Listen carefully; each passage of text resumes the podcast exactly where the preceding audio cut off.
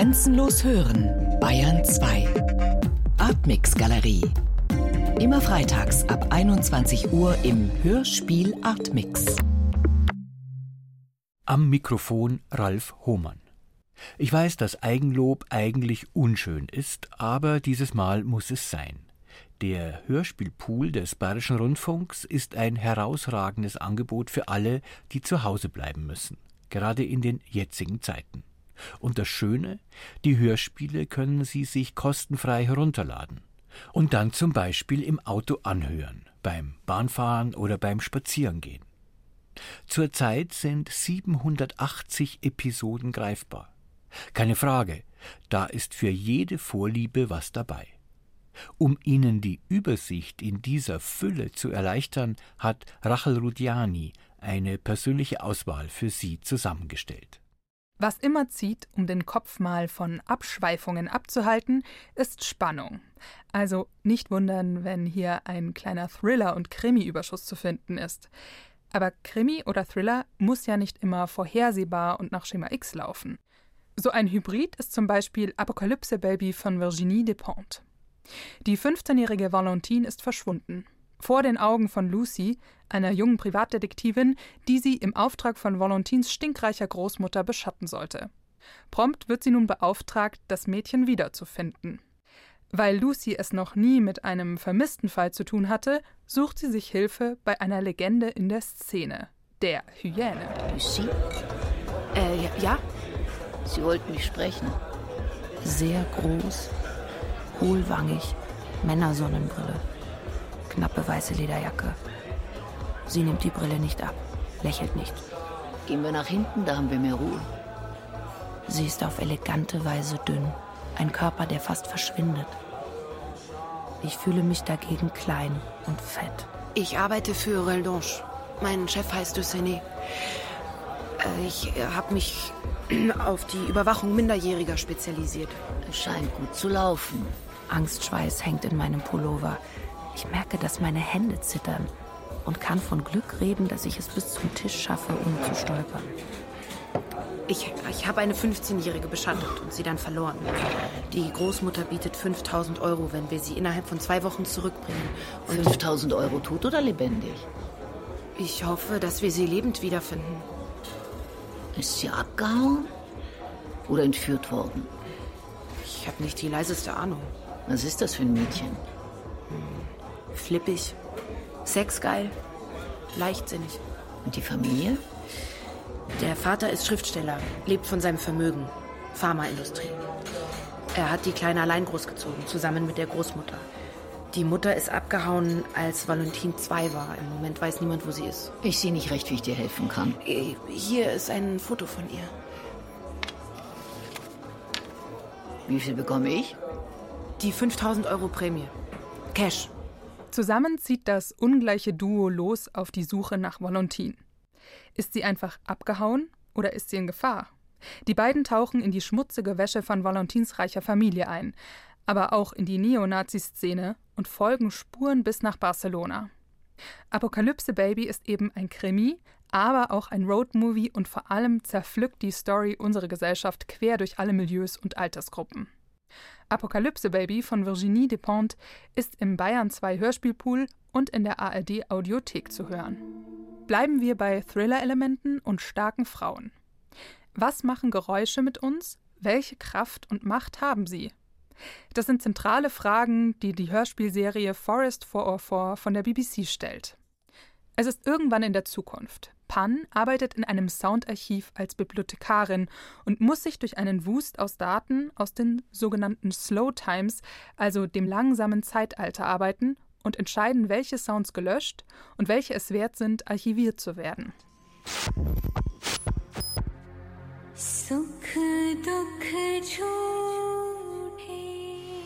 Yeah, maybe to hear something nice, like this.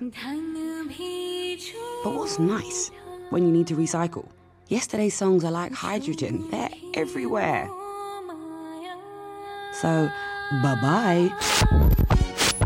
Mm, I think we can forget about this. Yeah, nope. Mm. See ya. yeah, no, that makes. Mm. No. Now and then, just for a second, I'd wonder what it was like to live in the slow times. Having to record everything to a server that would take only a few billion movies. Uploading and labeling everything. God, must have taken people's whole lives sorting all of that out, right? Young. Totally young. But these days, human beings have got wise. So. Mm, standardized communication signal, no distinctive value. one giant leap for mankind. Gone. Done. Down the hatch. Aber diese schöne Routine wird schlagartig unterbrochen, als Pan etwas hört, das sie so gar nicht zuordnen kann.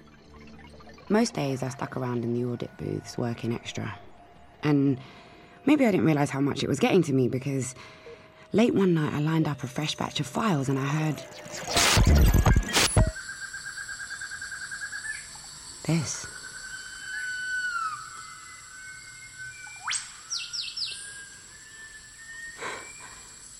I don't know if you've ever heard anything like this. Believe me, I genuinely had no idea. Digital corruption? Some kind of bit rate failure? Nah, come on, get a grip.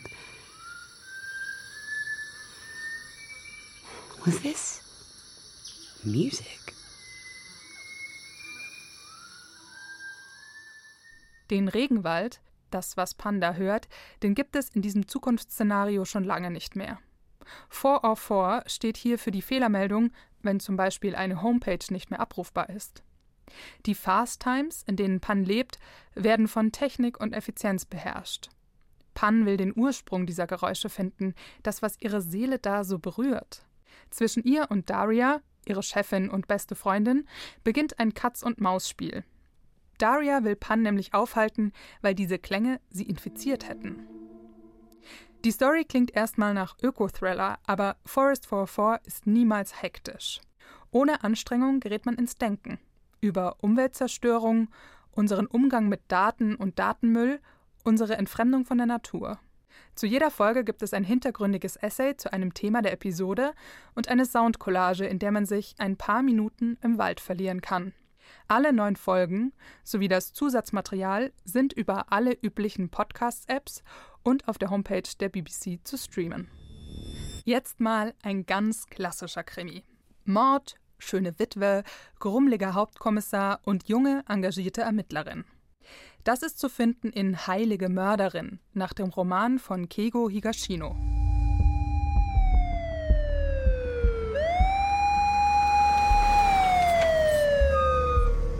Wo geht's lang? Hier ins Wohnzimmer. Herr Maschibar lag also genauso auf dem Boden. Neben ihm die Kaffeetasse? Ja, Haben Sie die Flüssigkeit berührt? nein.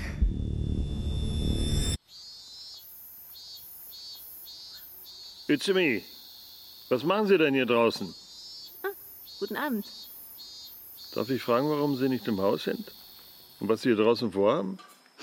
Nichts Besonderes. Ich sehe mir nur den Garten an. Außerdem sieht man von hier aus die vielen Blumen auf dem Balkon. Auf dem Balkon. Ja, ich finde es einfach ziemlich sinnlos, wenn sich eine ganze Horde denselben Tatort anschaut. Ja, das stört die Spurensicherung. Also habe ich mir die Villa mal von außen angesehen. Und den Tatort haben Sie schon besichtigt? Nein, habe ich nicht. Ich bin nur bis zum Flur gekommen und dann habe ich kehrt gemacht. Es geht nichts über den eigenen Augenschein. Kommen Sie jetzt mit. Ein reicher Geschäftsmann wurde ermordet. Zurück bleiben seine Witwe und seine Geliebte, die ihn gefunden hat. Zwischen der jungen Kommissarin Üzemi und ihrem Chef entwickelt sich ein kleiner Kampf der Theorien. Der Kommissar ist nämlich dem Charme der frisch gebackenen Witwe erlegen, trägt ihr Wassereimer zum Blumengießen durch die Gegend und verdächtigt lieber die Geliebte des Toten. Die junge Kommissarin versucht nun auf eigene Faust, eine etwas unplausible Mordtheorie zu beweisen, nämlich wie jemand eine Person vergiften kann und dabei aber hunderte Kilometer weg in einer anderen Stadt ist. Es macht Spaß, mit den Ermittlern mitzudenken, und es gibt bis zum Ende immer wieder genug Wendungen, dass man die Ermittler nicht gleich überholt. Die beiden Teile von Heilige Mörderin nach dem Roman von Keigo Higashino sind in der ARD Audiothek abrufbar. Und wem dieses ständige Suchen nach neuem Hörstoff zu anstrengend ist, für den gibt es einen richtig dicken Schinken.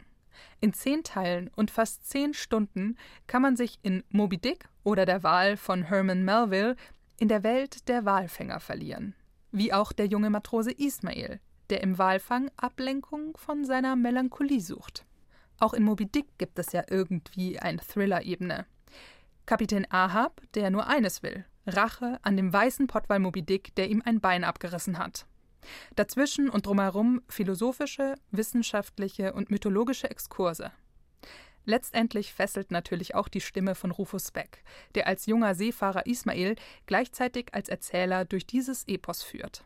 Moby Dick oder der Wal, die Hörspielversion von Klaus Bulert, ist im BR Hörspielpool zu finden oder als eigener Podcast-Stream, um die zehn Stunden am Stück ohne Unterbrechung durchzuhören. Die Hörspielempfehlungen hat Rachel Rudjani für Sie zusammengestellt.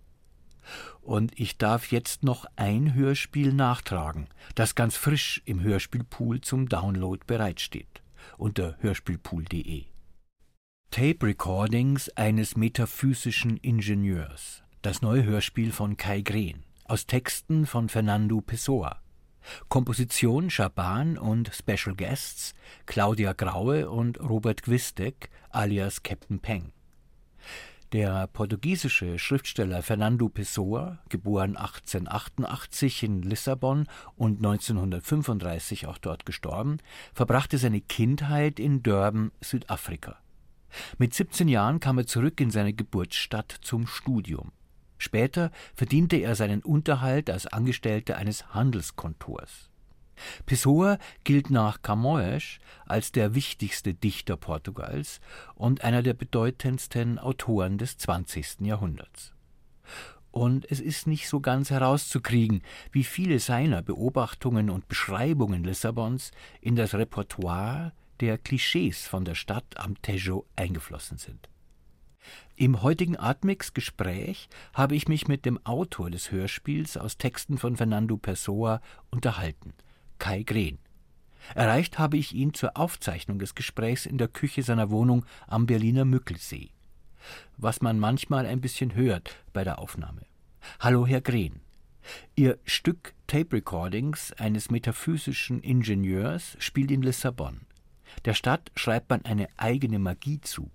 War für Sie Lissabon auch eine magische Stadt?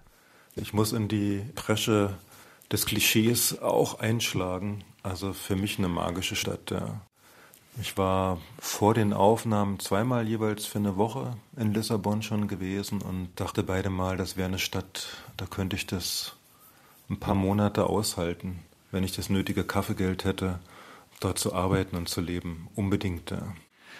Fernando Pessoa ist das Thema Ihres Hörspiels und der hat ja auch eine bronzene Skulptur in Lissabon. Waren Sie auch an diesem Café, vor dem diese bronzene Skulptur steht und an ihn erinnert? Ja, ich bin ja zu Aufnahmen da gewesen und dieses Café, vor dem diese bronzene Statue steht, äh, ist ja eins der Cafés gewesen, in dem Pessoa sich viel aufgehalten haben soll. Demzufolge war ich da natürlich auch drin, um äh, Geräusche aufzunehmen und die Atmosphäre des Platzes für mich aufzunehmen, einzusaugen und so ein Gefühl zu bekommen, auch wenn natürlich da inzwischen 100 Jahre dazwischen liegen fast, ja. Und das Café Empresariere, glaube ich, heißt das behauptet ja, es hätte immer noch dasselbe Interieur wie zu Pessoas Zeit. Das findet man in Lissabon ja an vielen Orten, dass das ähnlich wie Wiener Kaffeehaus-Charme in Lissabon es so alte, wunderschöne Cafés gibt. Die Patina des letzten Jahrhunderts, des Anfangs des letzten Jahrhunderts haben. Es trifft auf dieses Café auch zu, ja mit einer Empfangsloge, wo ein Pförtner drin sitzt. Inzwischen jetzt ein Kiosk, aber es ist schon besonders, ja. Ja, da sieht man eben, dass Lissabon nicht kriegszerstört ist, eben an Kriegen nicht teilgenommen hat, weil immer noch diese Bauwerke aus diesen früheren Zeiten stehen. Ich komme nochmal zurück auf die Geräusche. Sie haben schon gesagt, Sie haben in Brasileira, in diesem Café, auch Geräusche aufgenommen. In Ihrem Hörspiel gibt es Atmos wie eben das Wasser, das Meer, vermutlich der Tejo. Welche Rolle spielen diese Geräusche, diese Atmosphären, die Sie da aufgenommen haben? Für mich war das ein zentraler Punkt in der Realisierung dieses Hörspielprojektes, dass Pessoa von seiner Jugend mal abgesehen, das vielleicht nochmal als kleiner Einschub, er ist ja als kleines Kind nach äh, Südafrika gezogen und hat dort seine Jugend verbracht, ist mit 17 dann zurück nach Lissabon und hat dann Lissabon eigentlich nicht mehr verlassen. Und in seinen Texten spielt Lissabon auch eine zentrale Rolle, wie ich finde. Also es ist einfach der Ort seiner Beobachtung, seiner literarischen Buchhaltung, nenne ich es mal so salopp. Und insofern war es mir wichtig, deswegen auch der Titel Tape Recordings eines metaphysischen Ingenieurs, dass es in dieser Stadt stattfindet, in der Pessoa gelebt hat. Die Geräusche, die Klangkulisse, das sinnlich für den Hörer erlebbar wird. Ja, Tape Recordings eines metaphysischen Ingenieurs, genau das ist der Titel. Man hört auch im Hörspiel das An- und Ausschalten des Tape Recorders, des Kassettengeräts. Ist das ein Verfahren, um Ihre Methode sichtbar zu halten, so im Sinne eines Art Brechtschen Theaters? Oder welche Rolle spielt dieses dokumentarische Element im Hörspiel? Für mich ist so ein wichtiger Begriff oder ein Ansatz bei einer Umsetzung von Hörspielarbeiten, Dinge sinnlich für den Hörer erlebbar zu machen. Und die Idee für dieses Hörspiel war, dass Pessoa durch Lissabon streift und eben nicht, wie er es gemacht hat, mit einem Notizbuch wahrscheinlich seine Sachen aufschreibt, sondern diese Texte, gerade im Buch der Unruhe, die, wie man an den Manuskriptseiten dann ja gesehen hat, oft in, in einem Ritt durchgeschrieben sind, also ohne Korrekturen. Und dass das halt nicht in einem Buch stattfindet, sondern dass Pessoa durch das heutige Lissabon streift und die Dinge mit einem Rekorder aufnimmt und einspricht. Also seine Beobachtungen, die Dinge, die er sieht, seine philosophischen Überlegungen auf einem Rekorder notiert. Insofern war es schon wichtig, dieses Ein- und Ausschalten. Gibt dem Stück natürlich auch eine Struktur, weil das sind ja auch Fragmente, Textfragmente, einzelne Fragmente, die keine Geschichte erzählen, aber aus kleinen akustischen Mosaiksteinen am Ende dann hoffentlich doch ein Gesamtbild ergeben. Ja. Ja, das führt mich gleich zu der Frage, wie haben Sie denn die Texte ausgewählt? Gerade bei Pessoa liegt ja ein riesiges Werk vor, das zum Teil auch noch gar nicht vollständig veröffentlicht ist, soweit ich das im Kopf habe. Mit welchem Zugang haben Sie da sich diesen Texten genähert, um eine Auswahl zu treffen? Ja, es ist eigentlich eine Unmöglichkeit, so Texte auszuwählen oder sich festzulegen, aus dem einfachen Grund, weil ja, ich treffe eine Auswahl und wahrscheinlich, wenn ich das eine Woche später wieder gemacht hätte mit dem Manuskript, da hätte ich wieder ganz andere Texte ausgewählt. Es ist in dem Fall einfach natürlich auch eine Momentaufnahme von meiner Seite aus. In dem Augenblick, wo ich die Texte alle nochmal gelesen habe, das Buch der Unruhe natürlich und auch viele Gedichtbände, die Texte, die zu mir gesprochen haben am meisten. Und man trifft eine größere Auswahl von sogenannten Lieblingstexten, die man hat, die einem wichtig sind. Und dann beginnt nochmal eine dramaturgische Arbeit aus diesen Texten, die ich mag, eine Struktur reinzubringen, eine Dramaturgie reinzubringen, dass es da einen Fluss gibt, einen Zusammenhang und die Texte möglich in der Hoffnung untereinander auch korrespondieren und äh, zueinander sprechen. Ja, ich bin sehr neugierig.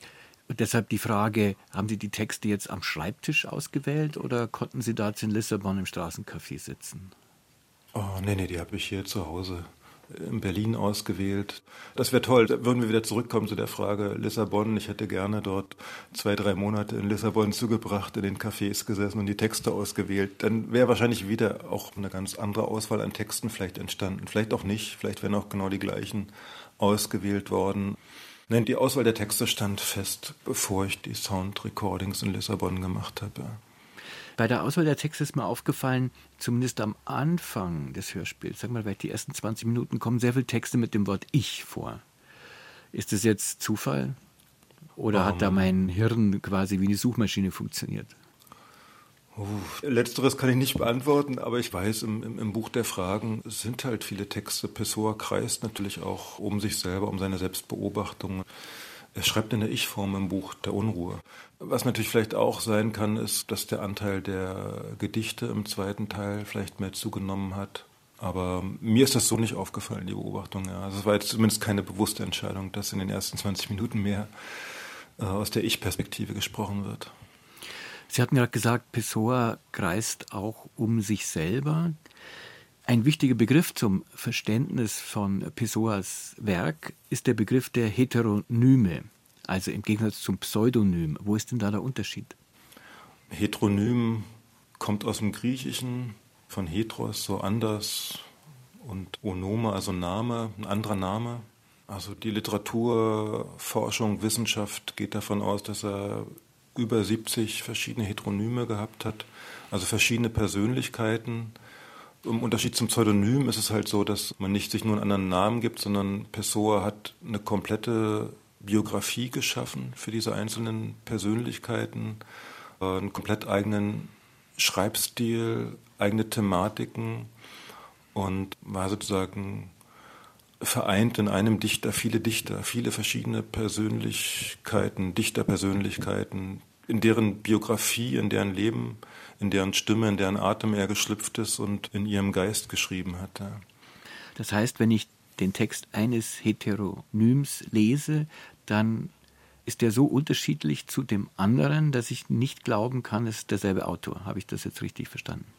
Also was auf jeden Fall auffällt, ist, dass es oft thematische Zuordnung gibt. Also es ist ein Dichter, der hauptsächlich Naturgedichte und Naturmetaphern schreibt.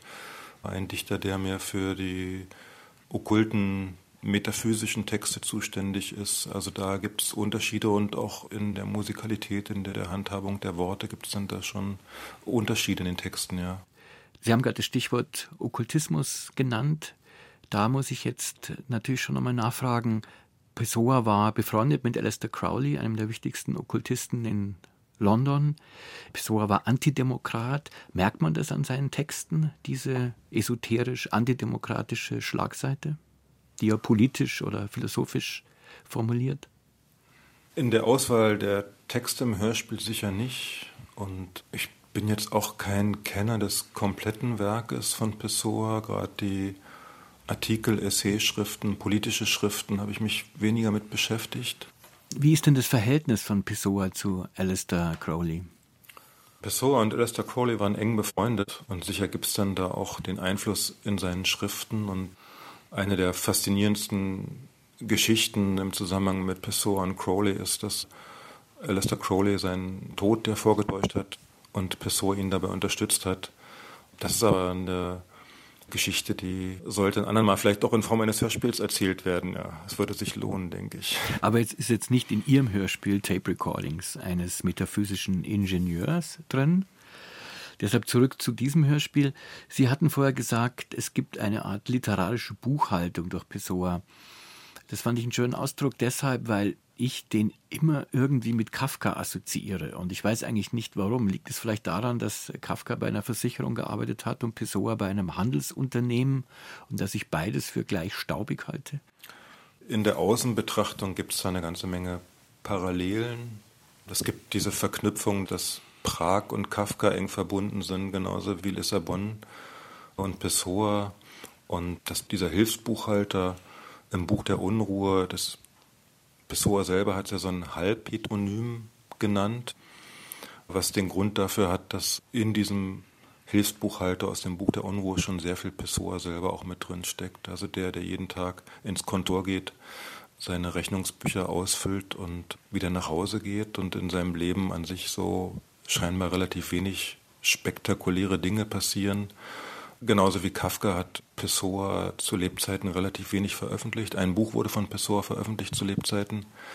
Und nach seinem Tod wurde dann in einer großen Truhe, ich glaube, um die 30.000 Manuskriptseiten gefunden, die allesamt erstmal aufgearbeitet werden mussten. Das Buch der Unruhe selber ist erst 1982 veröffentlicht worden.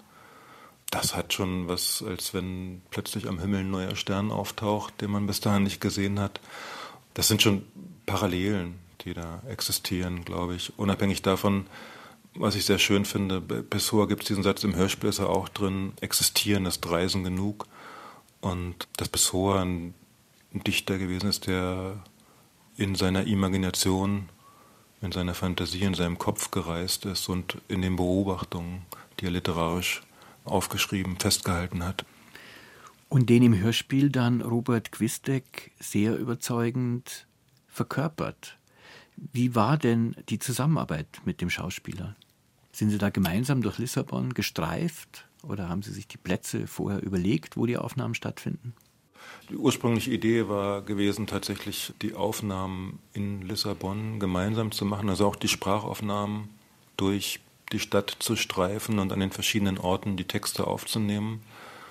Reisen mit Alibi, aber auch um das noch authentischer zu machen, diese Idee des halbdokumentarischen, des Tape-Recordings, das hat sich vor allen Dingen aus terminlichen und persönlichen Gründen ist es nicht ausgegangen, dass wir das realisieren konnten, die Aufnahmen da zu machen. Deshalb bin ich alleine nach Lissabon, habe die Geräusche aufgenommen und wir haben dann die Aufnahmen fürs Hörspiel auch nicht im Studio gemacht, sondern draußen auf dem Land in Brandenburg in dem Haus, also in dem Land Brandenburg, wo, wo Robert ein Haus hat. Außenaufnahmen, Innenaufnahmen, also haben schon versucht, verschiedene Lokalitäten zu suchen, auch in der Bewegung. Also es sind eben auch keine, keine Studioaufnahmen, auch das, um diesen dokumentarischen Charakter zu unterstützen und haben uns da drei Tage und Nächte zusammengerauft und sind durch die Texte meandert. Ja. ja, und jetzt natürlich die unvermeidliche Frage zur Musik. Wie ist die Komposition, wie greift die Komposition in den Text ein? Oder wie ist die Verbindung zwischen Komposition und Text? Es gibt meinen Lieblingssatz aus dem Hörspiel, vielleicht sogar von Pessoa, mit dem das Hörspiel auch eröffnet. Die Musik, der Mond und die Träume sind meine magischen Waffen. Das ist eigentlich auch sozusagen das Werkzeug für mich, für, für die Hörspielproduktion gewesen. Insofern zählt die Musik mit zu den magischen Waffen für dieses Hörspiel und hat eine wichtige Funktion. Und Schaban, der die Musik komponiert hat, ist er der Bruder, der Halbbruder von Robert Gwiestek. Also auch da gibt es viele Parallelen. Auch dass Captain Peng, in dem Fall ein Pseudonym von Robert Gwiestek, mit erwähnt wird extra. Das hätte alles unter Robert Gwiestek laufen können, aber das sind so kleine Anspielungen, Metaebenen im Hörspiel, die nicht relevant sind, aber für mich schön oder für uns als Team, die wir das produziert haben. Hannes, also der Komponist, hat mir eigentlich sozusagen sein, sein Archiv geöffnet, sein musikalisches Archiv, mir das geschickt und ich konnte sozusagen aus dem Vollen greifen, mich durch die Musiken äh, arbeiten und mir Sachen auswählen.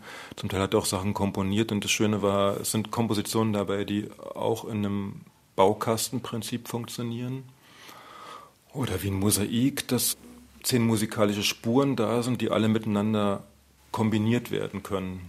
Ich kann, wenn ich zehn Spuren habe, Spur 1 mit Spur 5 kombinieren und es ergibt ein Musikstück oder ich kann drei Spuren davon kombinieren und arbeite mit gleichen Motiven, aber habe doch jedes Mal eine andere Komposition.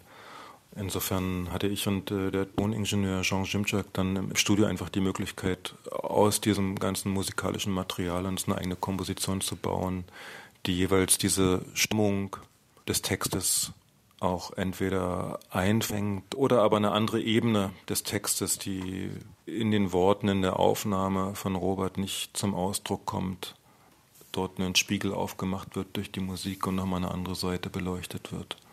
Das war so der Ansatz, die Idee für uns dahinter in der Verwendung der Musik. Ja, ja mit diesem Hinweis auf die unterschiedlichen musikalischen Spuren, die man dann zusammenmischen kann und kombinieren kann, mit dieser Information werde ich mir das Hörspiel jetzt nochmal anhören. Und ich bedanke mich sehr herzlich für unser Gespräch und verabschiede mich mit vielen Grüßen nach Berlin in die Küche von Kai Green. Vielen Dank, Herr Green.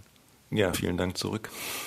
Das Hörspiel Tape Recordings eines metaphysischen Ingenieurs von Kai Green können Sie seit heute kostenfrei herunterladen im Hörspielpool unter hörspielpool.de. Wenn Sie unseren Hörspiel-Newsletter abonnieren wollen, um informiert zu bleiben, können Sie das auch unter hörspielpool.de. Dort finden Sie den Button Newsletter. Am Mikrofon verabschiedet sich Ralf Hohmann.